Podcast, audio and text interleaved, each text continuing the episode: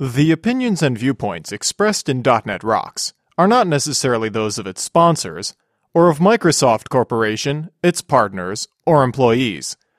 .dot net Rocks is a production of Franklin's Net, which is solely responsible for its content. Franklin's Net, training developers to work smarter.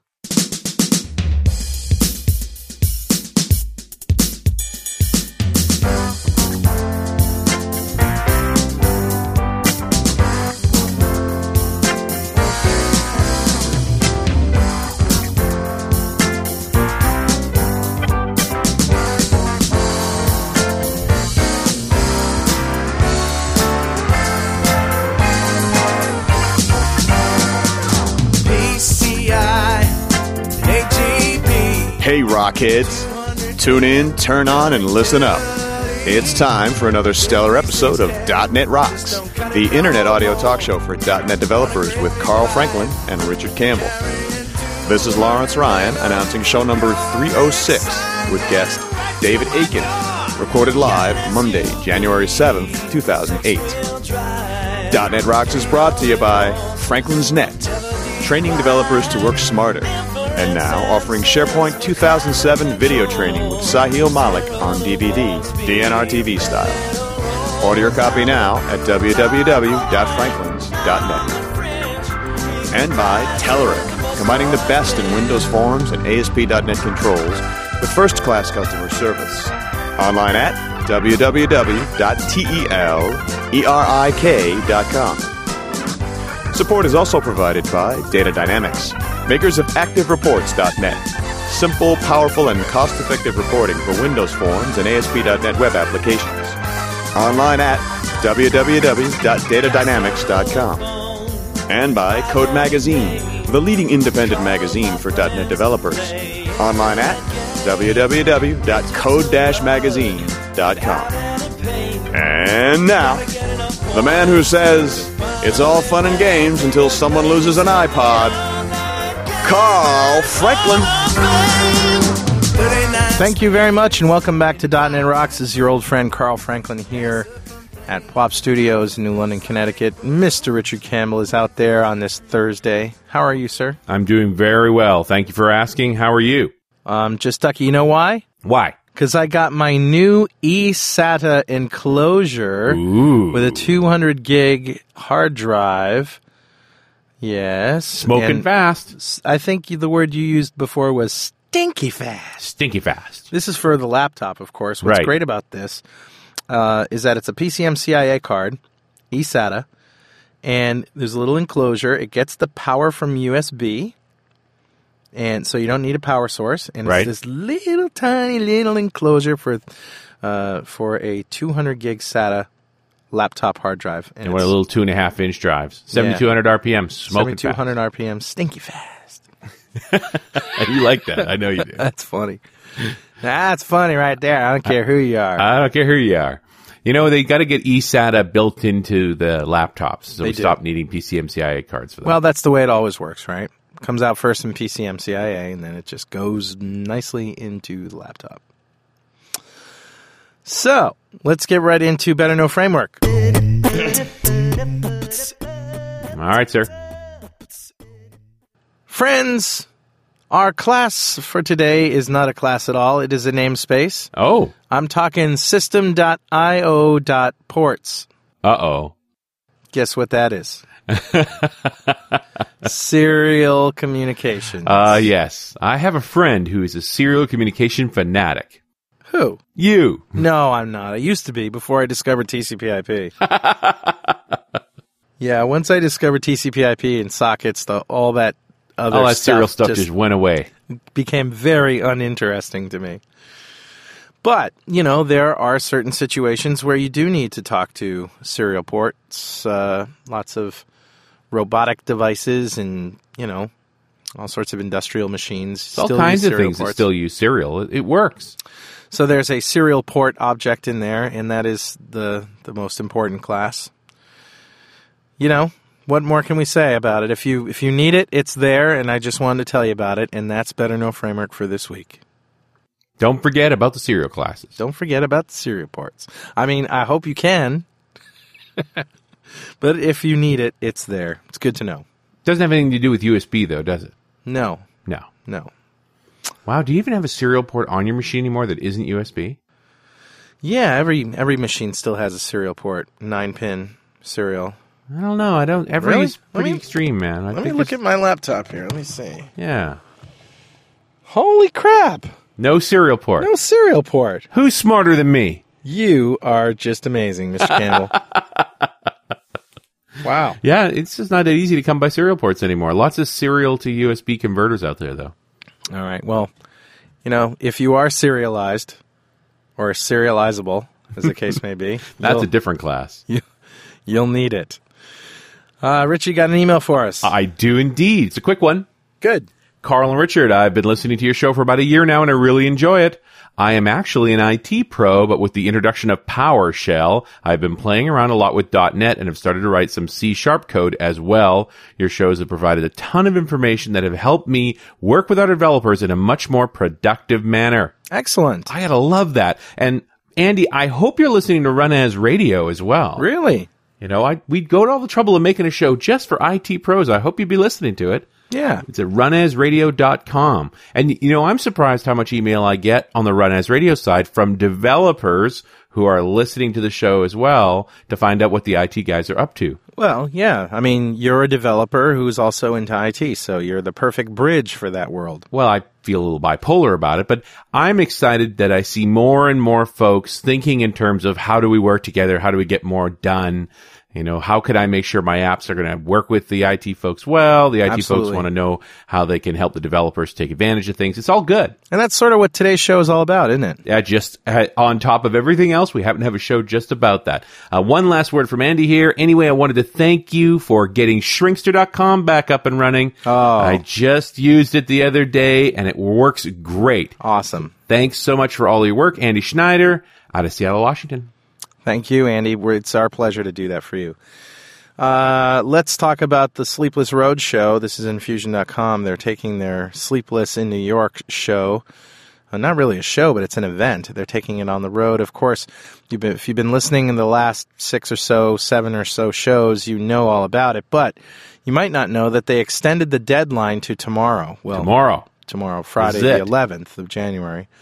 So if you still want a shot at that, go to infusion dot com slash sleepless, and uh, they'll tell you all about it. Basically, you sign up. If you get picked, you can go to this event, you can participate, and you can win lots of prizes, including an all-expense-paid trip to the Microsoft Office System Developer Conference in San Jose. You also get some really serious training by talented folks who know a lot about SharePoint technologies and other things. Yeah, and Silverlight, for example. So, right. you know, it's free training. It's fun. You get to stay up all night writing code, drinking coffee, and drinking Coke, and having a good time with the really creative people at Infusion. So hot and cold running caffeine.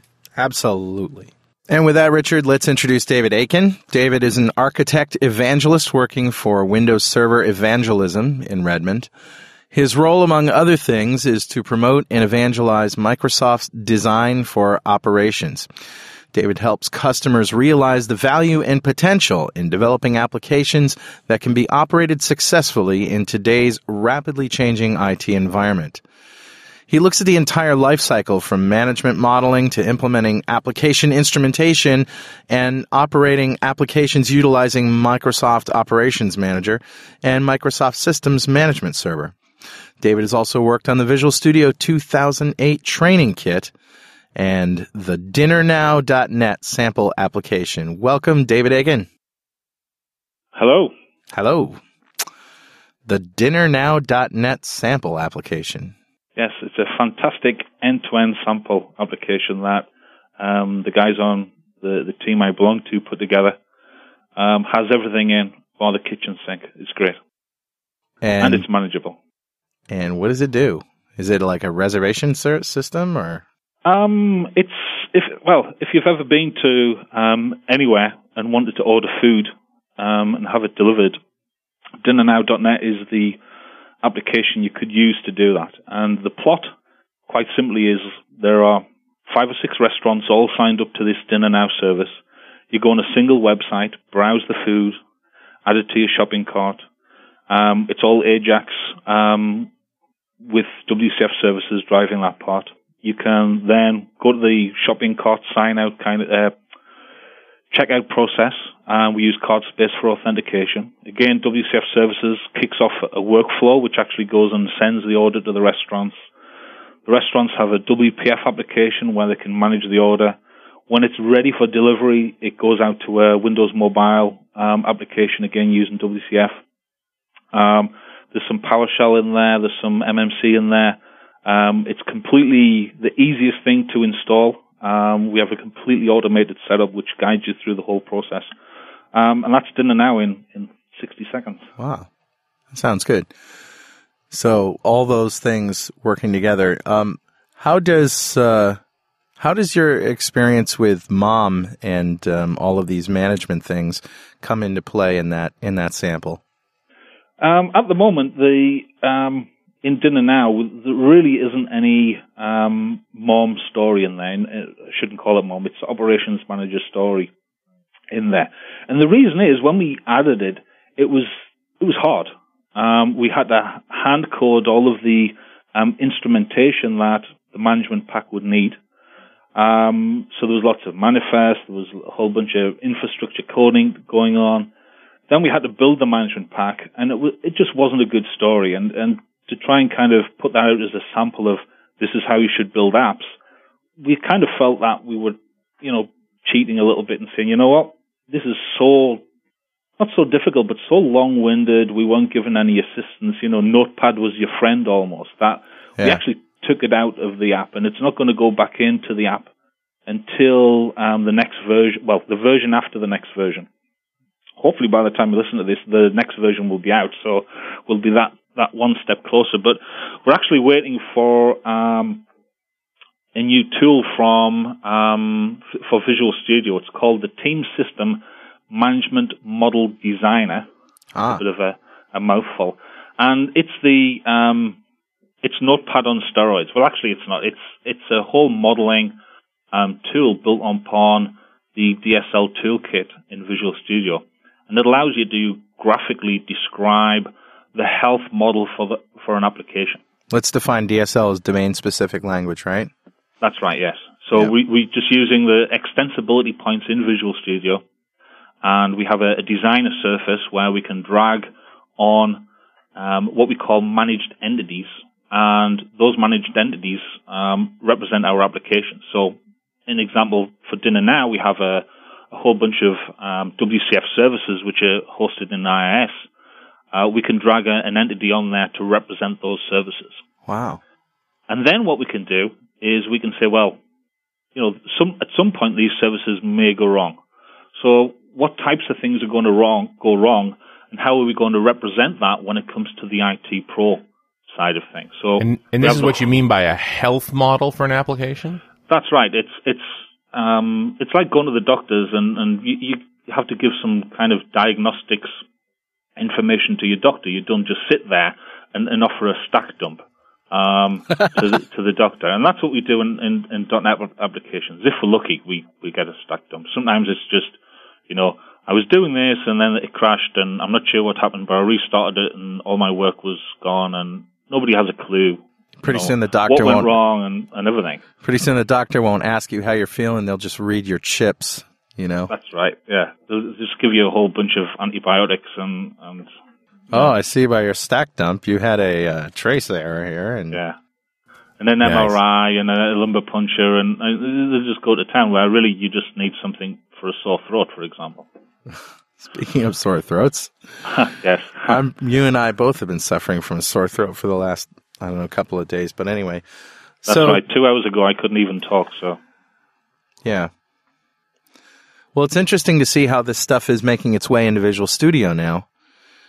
Um, for the developers who don't, who aren't on the I T side and don't, you know, maybe get into the enterprise development with operations manager and, and all those things.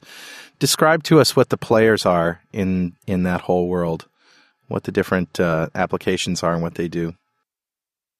Um, right. So uh, basically on the I T Pro, in the I T Pro world, um, there's a whole suite of software you can get from Microsoft, which allows you to manage and monitor and maintain your entire infrastructure. And one of the products is um, System Center Operations Manager.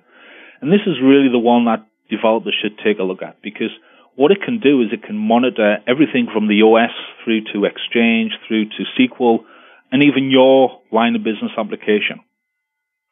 What I mean by monitoring is you can set it up to look, first of all, for your application, so it can figure out which computers in the network your app's deployed to. And then you can set up um, what we call monitors, which will look at your application and look at the instrumentation that's being sent out from your application. So let me define instrumentation. It could be an event written to the application log. It could be an event written to um, a text file. It could be a performance counter being incremented or decremented. It could be a W M I event. There's a whole host of things in the platform that we can monitor. So the idea is if you build your app and you add some of these events and perf counters into your app, then Operations Manager can look for those.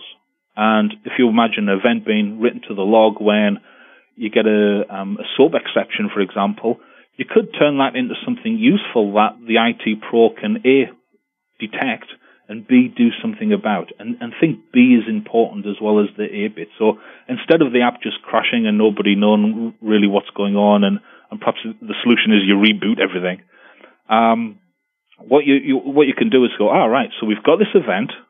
We can tie some knowledge in with that. So, you know, we might have an event with an I D of forty-five hundred. What does that mean? It, it may, means nothing. But if we have some, what we call knowledge-based information, um, with that, it might say, well, you know, if you get this event, it means that these two machines have a, a communications failure. You should check that they're both on the network, that, you know, you can ping them and, and give them a whole list of diagno- diagnostic steps that they can go through to figure out, you know, what the problem is. And it's as simple as that. It's it's giving that little bit of information um, to the I T pro to allow them, or to allow them, or to allow System Center to actually figure out what's wrong. So really, we want to get rid of the human factor here. So if we write an event to the log, and the solution is that you have to go and restart I I S, or you know, you you have to go and ping the network guys to say, hey, your route has gone down, or whatever, then we want to automate all of that. And so it becomes more um, kind of dynamic, if you like. So I'm just thinking from an I T point of view, what I think you're saying at the minimum level, if the app's going to crash, at least log something to the system event log or to the application event log. So Absolutely. There's some kind of record of why you crashed. Yes. And and System Operations Manager can pick that log event up and do something with it. Of course, the, I mean, the guy could always go in and actually just look at the logs, but the real uh, the real no-no is to crash with no explanation. That's right. And yeah. Popping a dialog on a server, not acceptable. That's right. And even, even if you just log something, it doesn't matter how good or bad the information you put in the log. If we can figure out why that happens, then we can complement the information at a later date. Right. So you I mean, just you, you might have no idea how the I T pro is going to handle it. You just have to perhaps state the fact that my S Q L connection's flaky. It's, it's yeah. crashed. And then the I T pro can figure out why and perhaps embed that knowledge back into the management.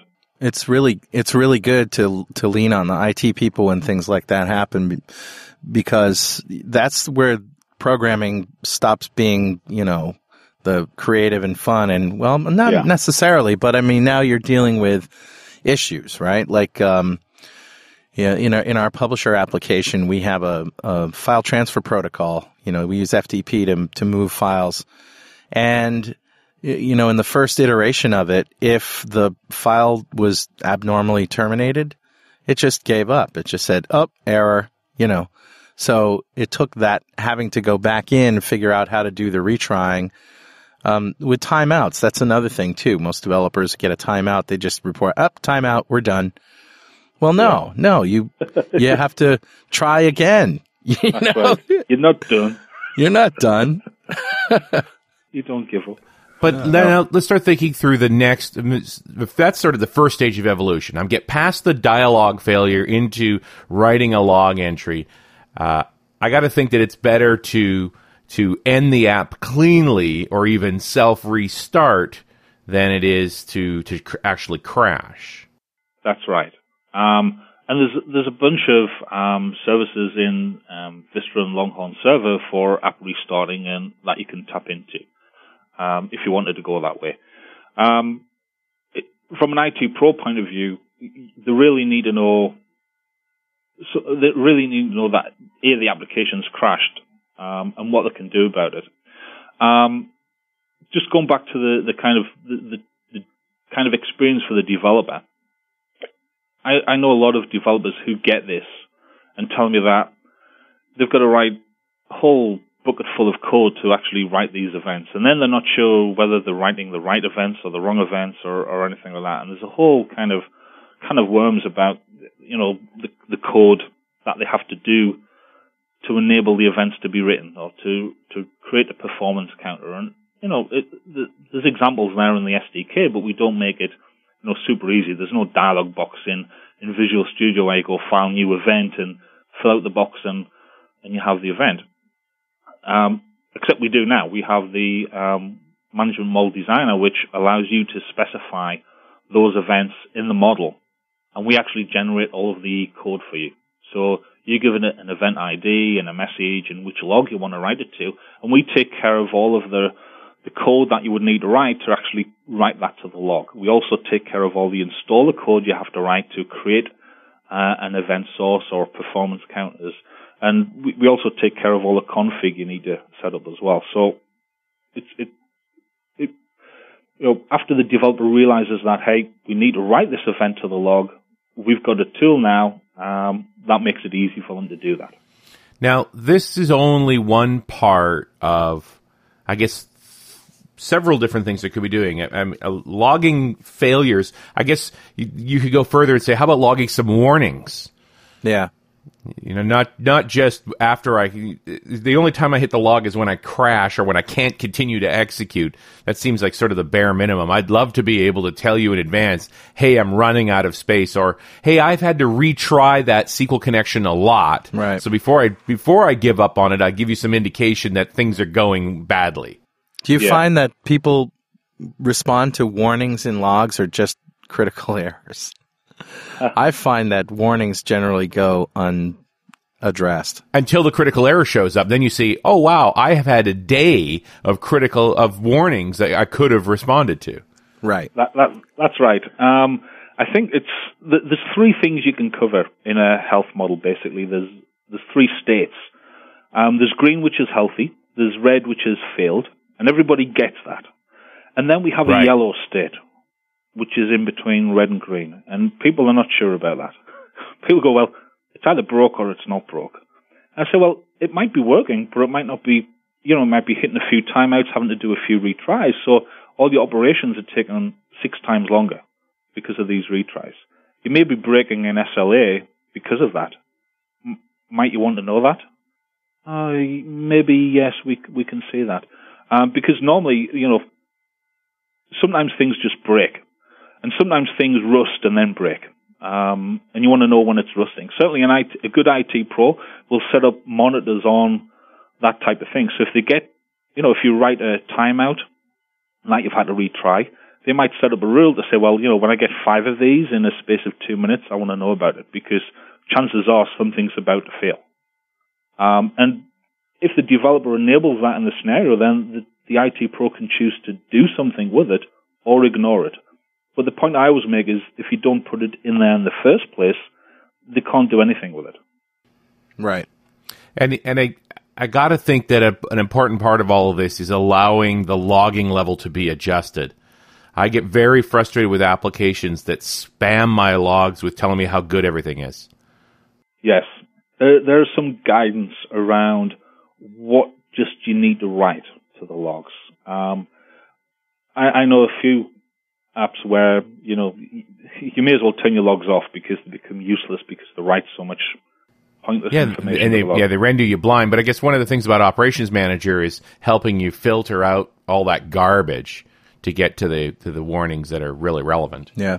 Yeah, you can, you can do that, yeah. I mean, it, it's kind of, you know, shutting the gate after the horse is bolted sort of thing because you still have a big management headache of, of managing these huge logs.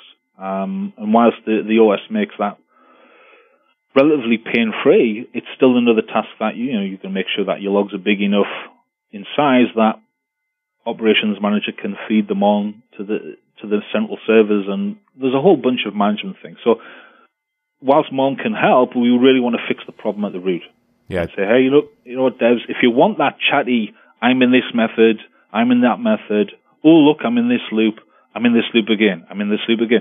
If you want that kind of chatty stuff, then go and write it to your own text file somewhere. Right. And have that so you can turn on tracing and off tracing. So that leads us on to a great thing, is the difference between tracing and providing health information.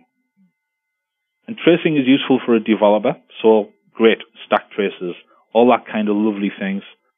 I T Pro, stack trace, it's not that nope, helpful. Not going to help them at all. Not really. No, yeah, I think the only time I see I T pros use tra- stack traces is when they're asked by the developer to give them one. So go yes. turn this on, run it for an hour while you're having this problem, then give a copy to me. That's yep. right. But ultimately, they, they're interested in messages like disk full or timeout yeah, or... And that's tracing. When the de- when the developer gets involved in the support call, we're into tracing, and we're into that, you know, the the, the call's being escalated, the, the ticket's being escalated, the dev's involved. Now, one of the things we're trying to kind of reduce is the, the cost of actually maintaining your line of business apps. And if the people on the front line get in a nice, clean event in the application log, and they look up in Operations Manager, and there's some nice knowledge-based article that tells them how to diagnose and correct that problem, fantastic. The front line fixed that. If it's going to be escalated up through the tiers back to the dev, you've got to pull the dev off what they're doing, which always hurts. Yep. They've got to then go and find the right build, the right machine, and set all the environment up so they can have a look at the problem, and then maybe they do a fix, or they go, yes, you just need to go and change this value in the config file. And then they've got to go back to what they were doing. And, it, you know, they're not going to be straight and productive going back to their previous job. Yeah, what you just described could be a week. Yeah. Mm, yeah. And, you know, we work with some organizations that are, you know, eighty percent of their um, support calls go to their devs. And it's it's a ridiculous cost. Um, and devs aren't happy um, because they're spending so much time fixing old problems or, or looking at old code when, you know, they shouldn't be in that situation. But no, yeah, especially if they're getting down to doing diagnostics of a networking problem. Like, this is not actually... Co- if I don't have to fix code to make this work correctly, then probably I shouldn't have been on this call. I shouldn't have gotten to me. You yeah. ought to have known, been able to know what the problem was so you could have dealt with it. Yeah.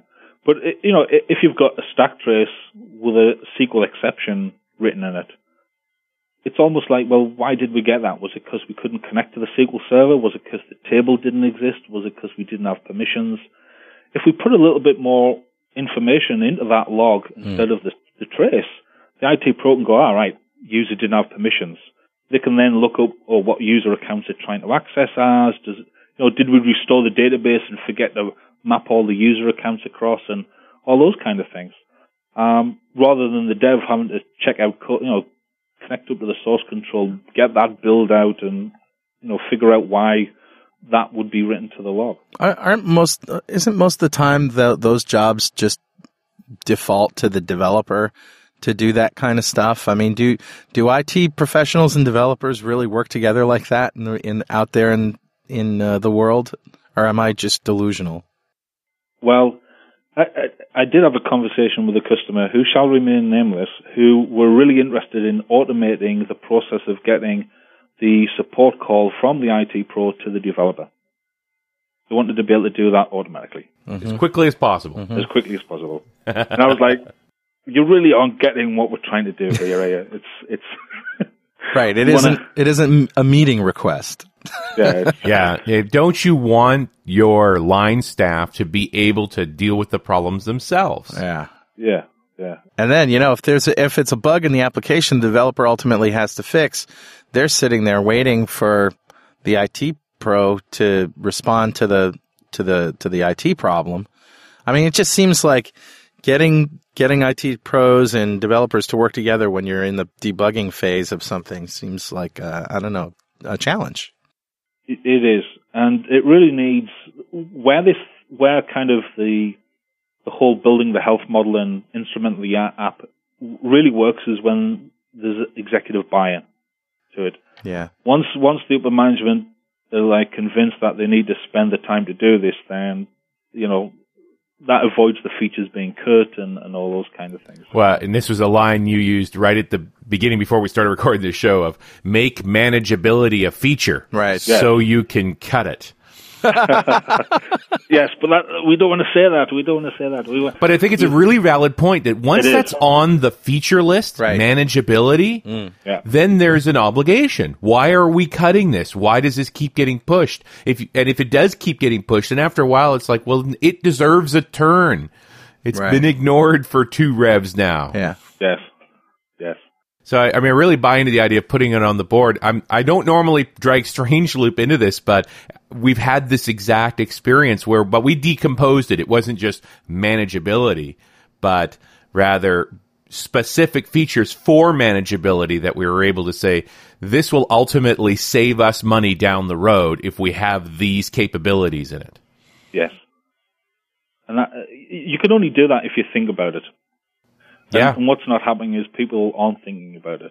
Well, um, really, I think it's having a mechanism so that operations can get on the feature list, can get all the way back to the development planning phase with a, here's what's hard about taking care of our application. Yeah. yeah. And you're only going to get it on the feature list if there's somebody on the team who's willing to champion that and, you know, from experience saying, this is definitely a good idea. I, I find that it's very hard to get preventative and, uh, you know, things um, as features, you know, on the board. Mo- you know, most people are thinking what we want it to do. What do we want it to do? What do we want it to do? Well, and I think you also combine into that uh, very much a developer mindset of there will be no bugs. Oh, yes. That ego. Ra- rather than have an application that is tolerant to failure, you build it off the mindset that it's always going to work, so it should fail. When it fails, then we fix it, and, rather than it recovers elegantly. And devs, that doesn't mean you're stupid. It's just that's we're trying. You know, everyone wants to believe their code yeah, is perfect. That's right, and and I think there's a history between devs and I T pros that needs to. There's a relationship there that's broken, and it's been broken over a long period of time. And it's going to take some time for that to get fixed. So what we're not expecting is, you know, people to go, we want to do this. And then, you know, the sun comes out, there's butterflies flying around, everybody's prancing around singing jolly songs. Um, it's not going to happen because everybody thinks the other side's idiots. And, um, you know, how can they possibly understand what their job's like and what their role's like and what they've got to do? So in a few situations, what we've done is we've encouraged people to look at existing applications um, and try and pick out what you know what's the five or six top support calls about, hmm. and is right. there anything there? You know, so you say you've got the top five. Is there anything you can change in the app in the next revision that makes it not go away, but just makes it easy to detect those things? Um, yeah, ultimately of, knocks them off the list, but if it just made it easier to manage it, yeah. Yeah, if it's easier to detect that one of your dependencies is offline, then you can somebody can fix it rather than spending three hours figuring out what's wrong and then, you know, oh, it's that. We can fix it. If we know straight away, then the fix is quicker. Hey, this is Carl. I just want to take a minute out of the show to tell you about Telerik's Q two two thousand Tools Update, which can be summed up this way. Blazing fast performance for A S P dot net. W P F-like visual effects for Windows forms, and codeless reporting. The Ajax-based content editor is now seventy-six percent faster and much more intuitive. The grid also received a performance boost, plus P D F export, frozen columns, and they've even added a new awesome scheduling component. What I find even more intriguing is Telerik's Windows Forms Suite. It's unbelievable that it offers W P F-like visual effects like scaling, rotation, object motion, transparencies, and so on without W P F. As a result, you could have grids, tree views, ribbons, and more with a previously impossible level of interactivity and appeal. Telerik has recently added C A B support, which makes the component set a perfect fit for large enterprise applications. Lastly, with Telerik reporting, you can create advanced business reports in Windows, web, or P D F format using pretty much design time only. Wizards, expression builders, and converters help you with the design, styling, and integration. You'll also be amazed to see some unique features like C S S-like styling and conditional formatting. See what all the fuss is about. Download a trial at telerik dot com, and don't forget to thank them for sponsoring .dot net Rocks. In your bio, there's a, a term, Microsoft's Design for Operations, which is in capitals. Yep. And I'm not so sure we've defined that yet, have we? I don't think we have. So, um, and design for operations is really building applications where the operations is a user. So it's really a philosophy. It's not a product. It's not. It's not a product. It's it's part of um, a bigger strategy that started about five years ago now, called the Dynamic Systems Initiative. Right. Okay. Or D S I, which you might have come across. It's now called Dynamic I T.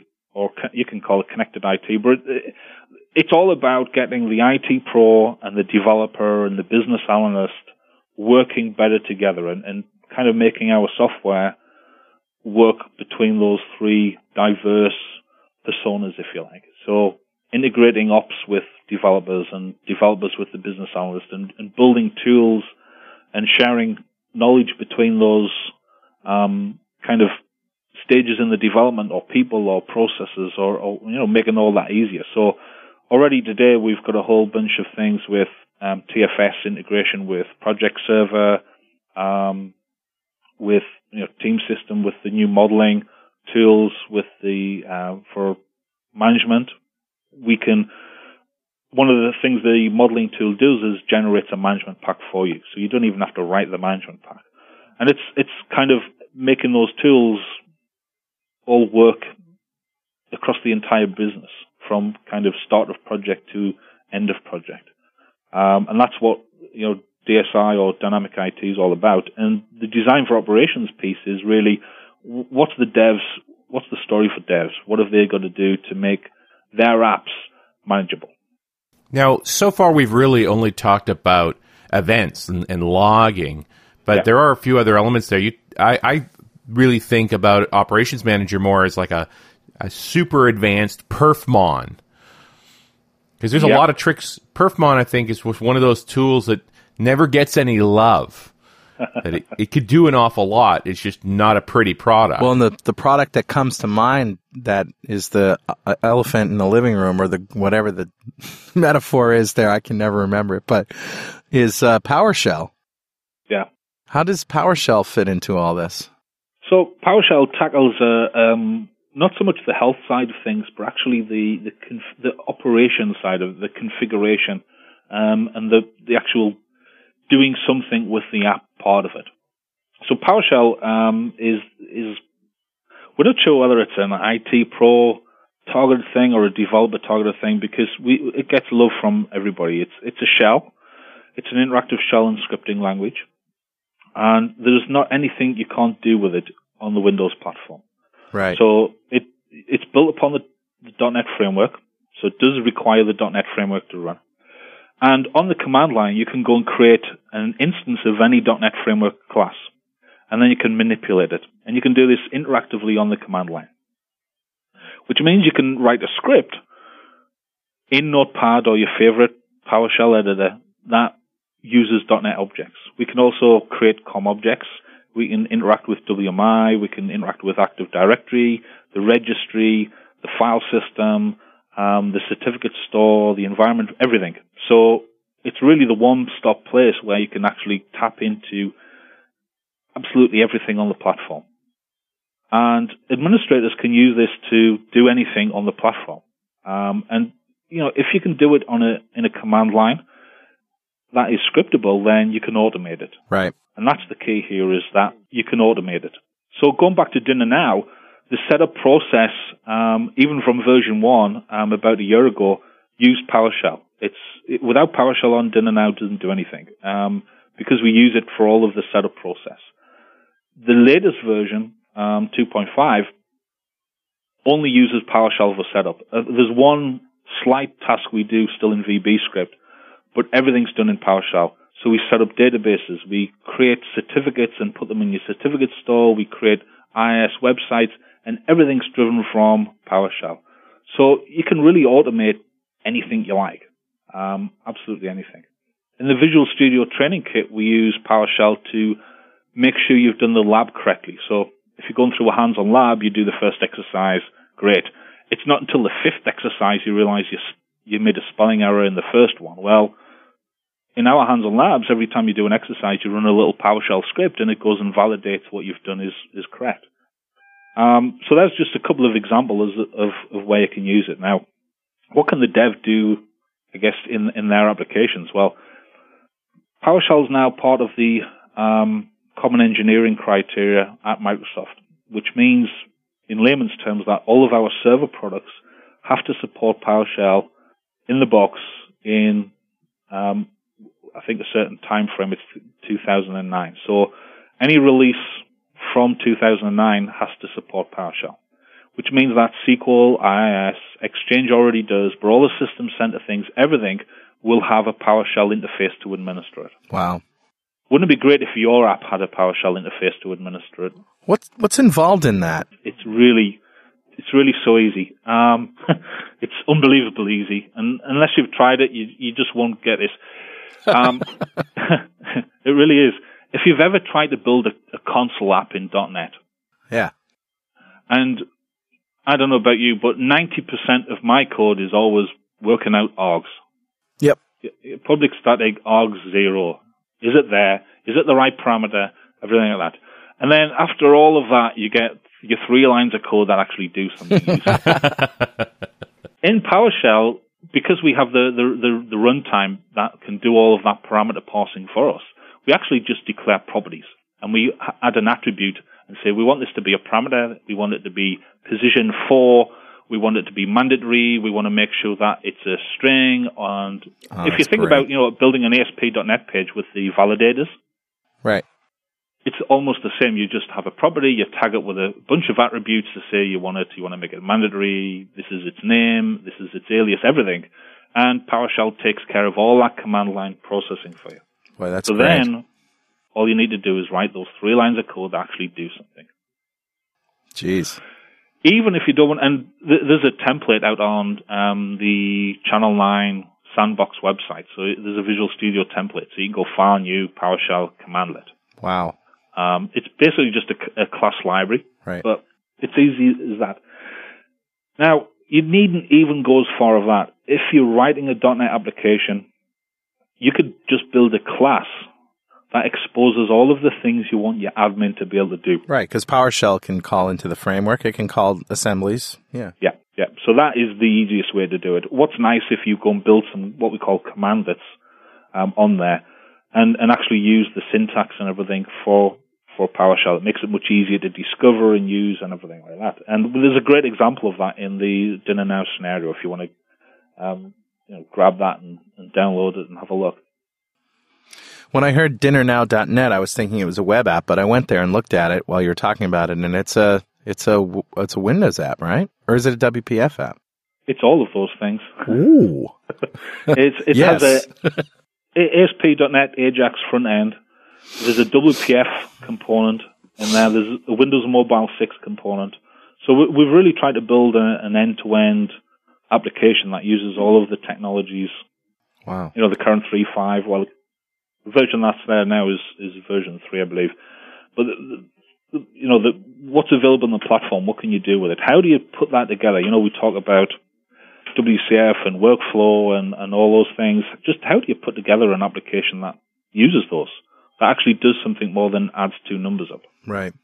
Well, that's awesome. Yeah. Now, what was your participation in dinner now dot net? Um, so the, the, it's it's an interesting story. This when when I first got involved with Dinner Now, Um, and it's been a, a whole team put together. Um, I'm not going to mention names because I'll forget somebody and it'll really upset them. There's, there's five or six people been involved with Dinner Now from the start. And like any other application, you know, and, and I'm sure people experience this wherever you are with whatever app you're building, um, it, it worked on exactly one machine. Um, mm. And if you wanted to do any work, you would grab the Dinner Now laptop and you would write some code on it. um, so I came along, and at the time I was working in England, not in Redmond, and it was kind of hard to pass Dave the laptop. Right. Um, being like five thousand miles away. So yeah. Um, we, we, we kind of worked with the team to introduce source control, um, and all the kind of good dev practices, um, checking in, checking out, all that. And I put together all of the um, deployment side of it. So everything that gets you up to the point where Dinner Now actually does something on your machine is is all kind of my fault. um, we have a we have a great dependency checker um, tool in there, which um, you have the source code for and everything. We basically scan your machine to make sure you have all the prerequisite software installed. Cool. Um, and we give you guidance about, you know, if, if it's not installed, we give you a link that either installs it, in the case of I I S, or a link to the download site where you can go and download a trial version. Or all right, one more very important question, because I know Richard has one. Um, which is better, bangers and mash or mushy peas? You know what? Um, bangers and mash, I would have to say. Cause I'm with you. I'm a bangers and mash guy. Yeah, yeah. And I miss sausage.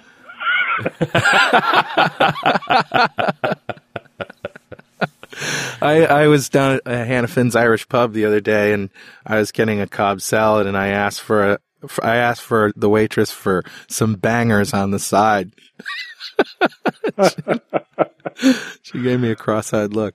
All right, didn't yeah. quite get know that one, huh? Well, they actually have bangers and mash there, but I just said I want some bangers on the side. That's funny. Oh, great! All right, let's get into some of the elements around building an app that, that's going to work well in operations. We really only ever got into the logging side of this, but I'm really interested in your viewpoint on instrumenting, creating those perfmon counters. Like, how is that done? And so, how far should we go? Because it seems to me, like, when I go into perfmon, there's too many. That's right. And when you go to perfmon, you're probably looking at all of the the kind of platform counters where, you know, everything's instrumented and you decide what you're going to use. What we don't want you to do is go and add four hundred performance counters to your app, um, because then probably your app's going to spend more time updating the counters than actually doing what it should be doing. Uh, whenever you add something, you've got to make sure it, it means something, that it adds value to it. So, you know, you can sit down and, and, for example, if you want to go and add some counters to a service, you could say, well, let's just add a counter incremented every time somebody makes a call. Then you could say, well, we want to know a particular, which operation they're calling. And then you could go, well, we want to know which operation, but then we want to know what the calling app was. So you could, you've got different levels where you could, you know, instrument this thing. Then again, you could just go into the framework and turn um, W C F performance counters on and get all of that for free. So there's some kind of swings and roundabouts, as I, as I like to call it, on where to go for a particular piece of information, whether it's already there in the framework and you can just use it, or whether you've got to specifically add it um, on there. And you may add that because you want to know the throughput of your app so you can do capacity planning, that kind of thing. It may be that you want to do it because you have to respond within a certain amount of time and you want to monitor those S L As. So the reason behind why you might have a perf counter will determine if you actually go and build it or not. Um, you can write code, but what we'd like you to do is um, take a look um, when we release this tool, Um, because we'll write the code for you. Um, and then you just define the counters. Um, we generate a whole bunch of helper classes. You just make a call into the helper classes, and, and it's very easy. And I got to think there's there's two pieces here. One is is figuring out measure, what you're going to measure and actually accounting for that measurement. And then there's the mechanism to register it into Windows so that it shows yeah. up in perfmon and ultimately into Operations Manager. Yeah. Now, we can do everything on the second piece automatically. All you have to do is decide what the first piece looks like. Right. And you define that in the model, and then we take care of the rest. Well, and outside of the built-in stuff like being able to instrument against W P F, if you're really instrumenting your app, this is a, not an easy thing to figure out. What are the relevant measures of this application? That's right. It's it isn't easy. Um, some people look at it from a service point of view, and that's nice. So, you know, if they have a service, what, what is it providing? What types of things might you want to know about it? Some people over-engineer it and end up with hundreds of counters. Some people have three and find that they're useless because they don't give they don't them the tell right them what they need to know. You need to put these things in early in the life cycle so that when it's you know when you're running tests on it and things like that, you're getting that data, and somebody needs to be looking at it and figuring out, is that data useful? And the person who can do this is the I T pro, unfortunately, right. um, which means that you've got to engage with the I T pro folks before you hand them across the D V D. With the yeah, software. I got to think this is part of that interactive relationship. Right. is, yep. is getting them involved in the testing so that they can help figure out what the instrumentation looks like. That's right.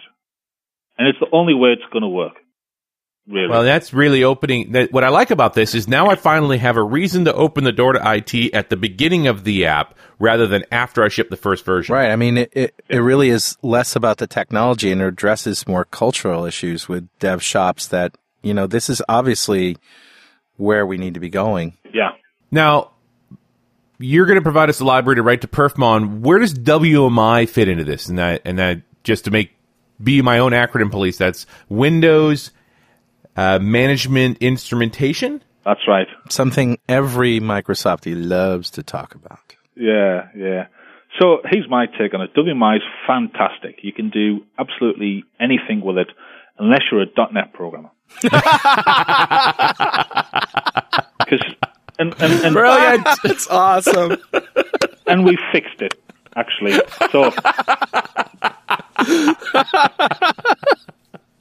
Prior to, I got to tell you, you know, Richard and I bandied around the idea of doing uh, W M I for Better Know Framework, and yeah. then we were just like, nah. Yeah, don't go there. no, no. It's, very, it's tough code. Yeah. My goodness. It, it is. So here's the story, right? Up until framework version three point five, the only way of writing a W M I provider in the framework was, you, you could do it, but it was a read-only provider. Right. Which meant you could expose some information, but and you could write some events out, and that's it. And it's like, huh? Okay. Now, W M I, you're supposed to be able to expose some information. You're supposed to be able to change that information, invoke methods on it. So it's like a an, a standard kind of management A P I. Uh, in framework in framework three point five, you can now build a full-blown W M I provider. So here's the scenario, and, and I'm sure one day I'll, I'll find the time to write a sample for this, but you've got these terrible config files, these X M L config files. Now, everybody goes, ooh, config files, we love config files. And it's like, cool, yeah, we made them in the most useful, human-readable format you could possibly imagine, which is X M L. Yeah. Right? And, you know, the, the I T pros, some of the I T pros I've worked with go, you know what, Dave, config files were great. Now we have a brand new editor we can use. I'm like, so excited. What is it? Notepad. So, you know, the devs in Visual Studio gets all the IntelliSense, everything like that. Fantastic. The I T pro needs to make a change. They might have an X M L editor. They might not. Chances right. are they're in Notepad or something like that.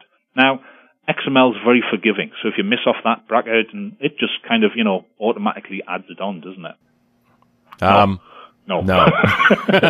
You broke. I mean, I, you can. I, you had me at X M L is very forgiving. What, what show is like, okay. this? What, yeah. what show am I on here? So, for for configuration, I mean, yes, it's human readable, and yes, you can go through and hack it. But if you want to go and change, you know, if you've got a web form and and thirty-six servers in there, and you want to make a change to the config files on five apps across those thirty-six servers, you're going to be writing, quite frankly, you know, some real dodgy scripts to go and parse and, yes. and, and kind of interact with that. Now, um, PowerShell does make that much easier, obviously. Um, but we want a kind of better way. So how about um, this scenario where um, all your configuration is still in the config file. We don't want you to change that because, you know, it's a good place actually to put it. Um, but you can build your own kind of management provider. And what you would do is you would read the config from um, the config file and then expose it via W M I.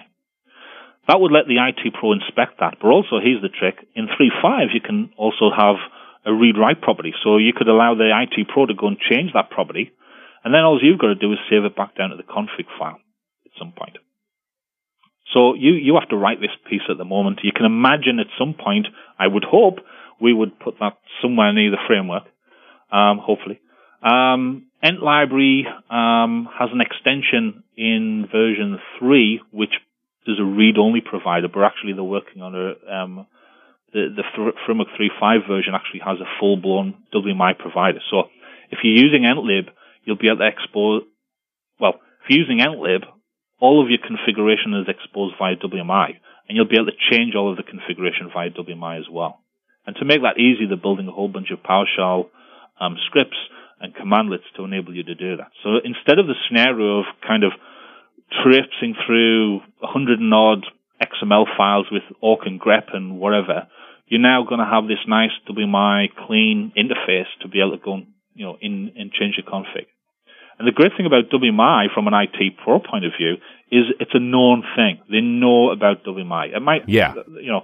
From my point of view, what I look for is an app that supports W M I so that my existing tools, it's just like supporting S N M P. Yes. Now I know I'm going to be able to get messages from the app and deal with Absolutely. It in my existing management tools. Absolutely. And it's a tick in the box sometimes, but you're right. It's, it's, it's a well-known thing. A lot of the management tools use W M I. Now, going back to the health side of things, um, you can write events to W M I, but they don't go anywhere unless something's listening to them. Right. And I always feel that, you know, if you write it to the application log, at least it goes somewhere. Even if you don't have operations manager or anything else, you're still going to have a record of that. And, you know, for that reason, I would say W M I events is, is not your first choice for a health side of things. But for configuration, absolutely is is fantastic. But, I mean, W M I talks about instrumentation. Am I really going to be writing, I'm currently consuming this much memory into the log?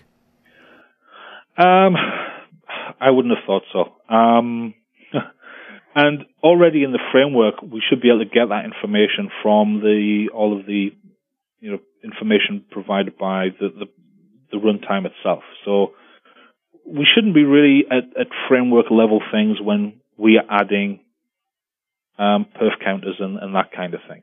You know, if we're writing out how many threads and things are going, then we're a little bit too low down, I think. Something in the framework should be doing that for us. What yeah. is the relationship between the perf counters and W M I? Is there one? Quite often the same information is repeated. Right, um, but they're actually two different chunks of code that are doing it.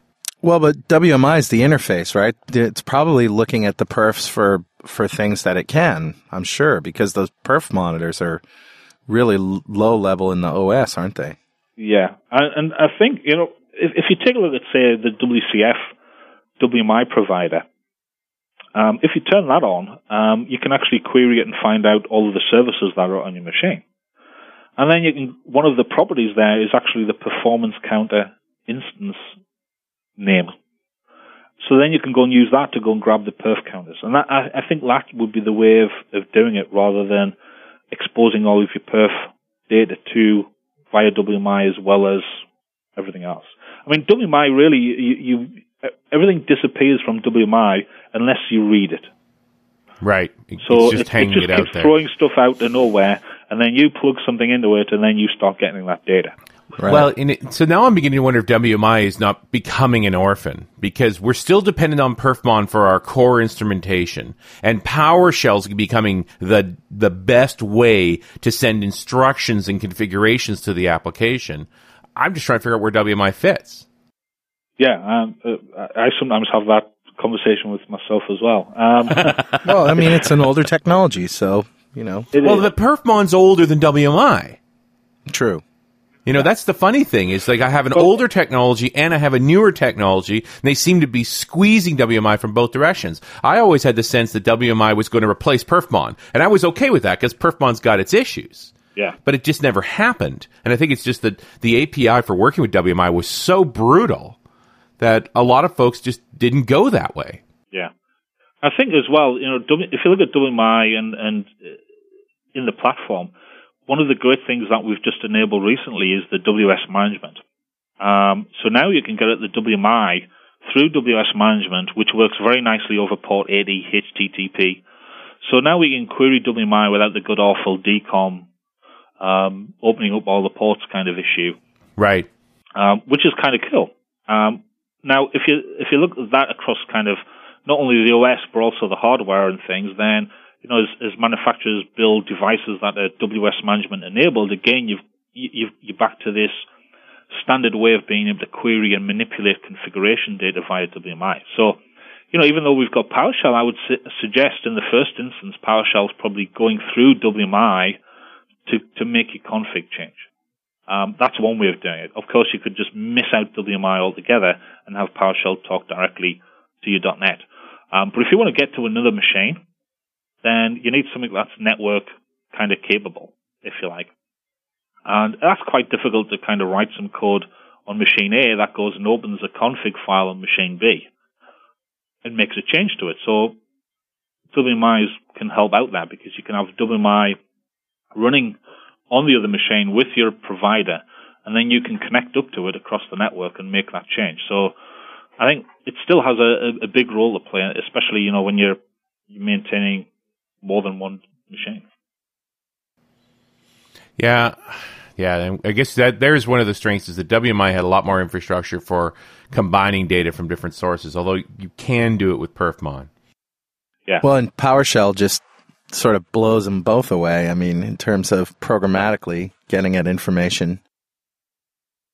Yeah, going yeah. in and requesting information or making changes, where yeah. perfmon's purely just monitoring. Right.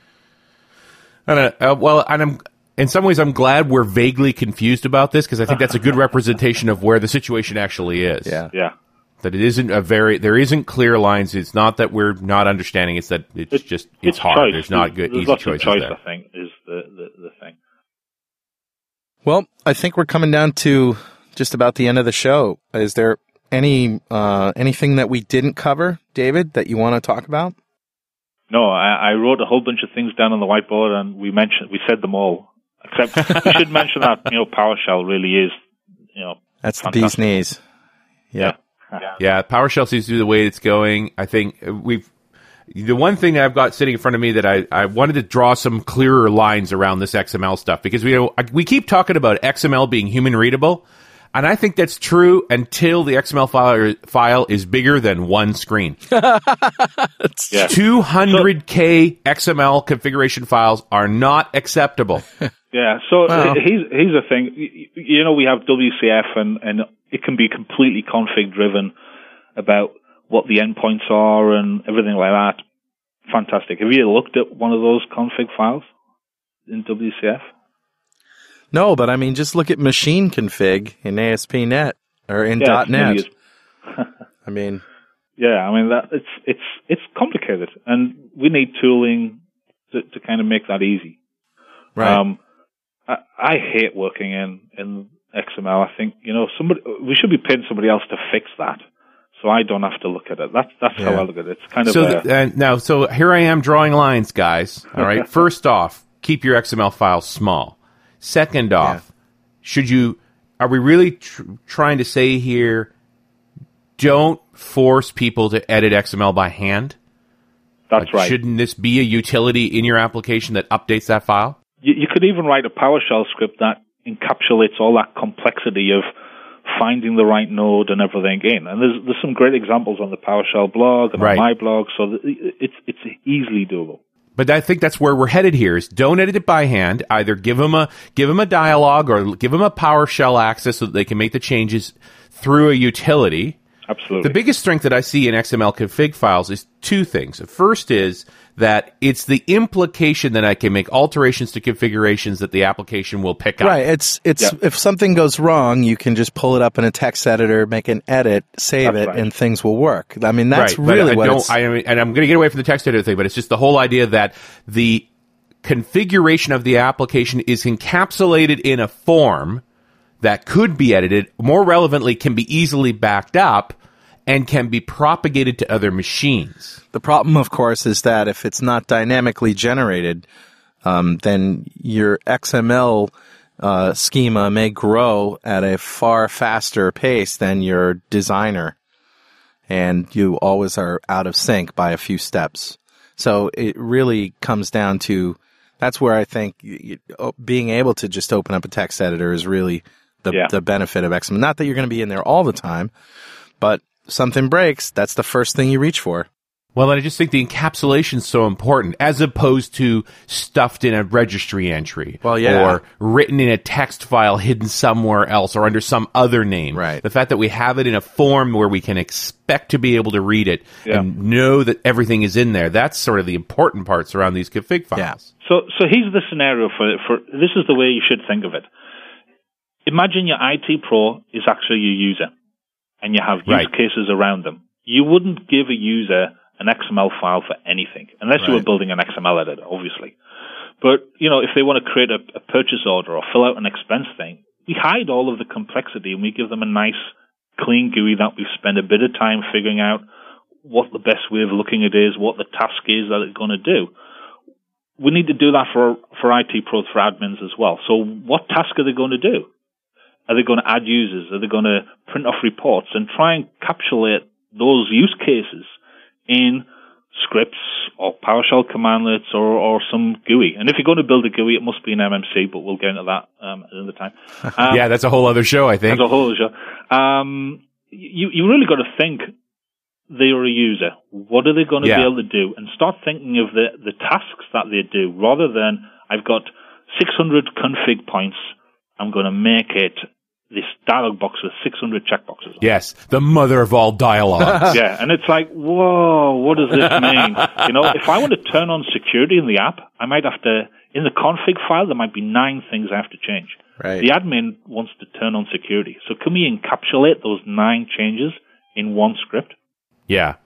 That's the way. Well, and, and and you bring up an interesting point about treating him like a user. The same way that the user might want something on his desktop, something on his home machine, and something on his mobile phone, the I T user needs a a dialogue-based, a remote access-based, and a command line-based way to get at his features. Yes, and and a great thing to look at is if you, if you have time, take a look at Exchange. Um, the current version, because it use, it does it exactly right. It has a PowerShell interface, so you can create mailboxes, move everything in Exchange can be done through PowerShell. In fact, it's the only way to do anything. They have a G U I on top of that, which is an M M C console, and everything you do in the G U I, it calls PowerShell, and PowerShell does the work. What that means is that if you're new to Exchange, you're going to be in the G U I. You're going to create a new mailbox, probably going to create a mailbox for a room. For a, a conference room.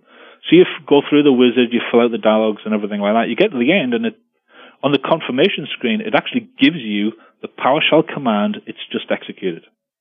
And you can cut that and paste it into your favorite um, PowerShell editor, and then you can go, right, now I know what command I need to run. How can I make that some, how can I parameterize this and maybe read all of the rooms from my spreadsheet and then run this command for each room? Hmm. So, if you built the same thing for, you know, your app as well, and when the user creates a new user, you give them the PowerShell script, then they can start automating. And that's the beauty about having the different interfaces. The G U I allows you to very easily to go and discover. And if you give them that link into the scripting world, then they can go and automate the process. All right. And with that, I think we're going to call it a show.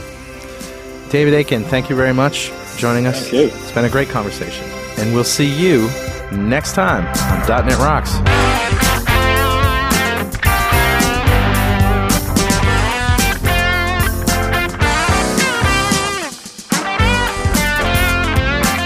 .dot net Rocks is recorded and produced by P W O P Productions, providing professional audio, audio mastering, video, post-production, and podcasting services.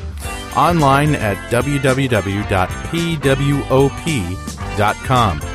.dot net Rocks is a production of Franklin's Net, training developers to work smarter and offering custom on-site classes in Microsoft development technology with expert developers. Online at w w w dot franklins dot net. Windows Mobile dot net. For more .NET Rocks episodes and to subscribe to the podcast feeds, go to our website at w w w dot dot net rocks dot com. Got transmitter banned by the F C C. Yes, I'm a dog.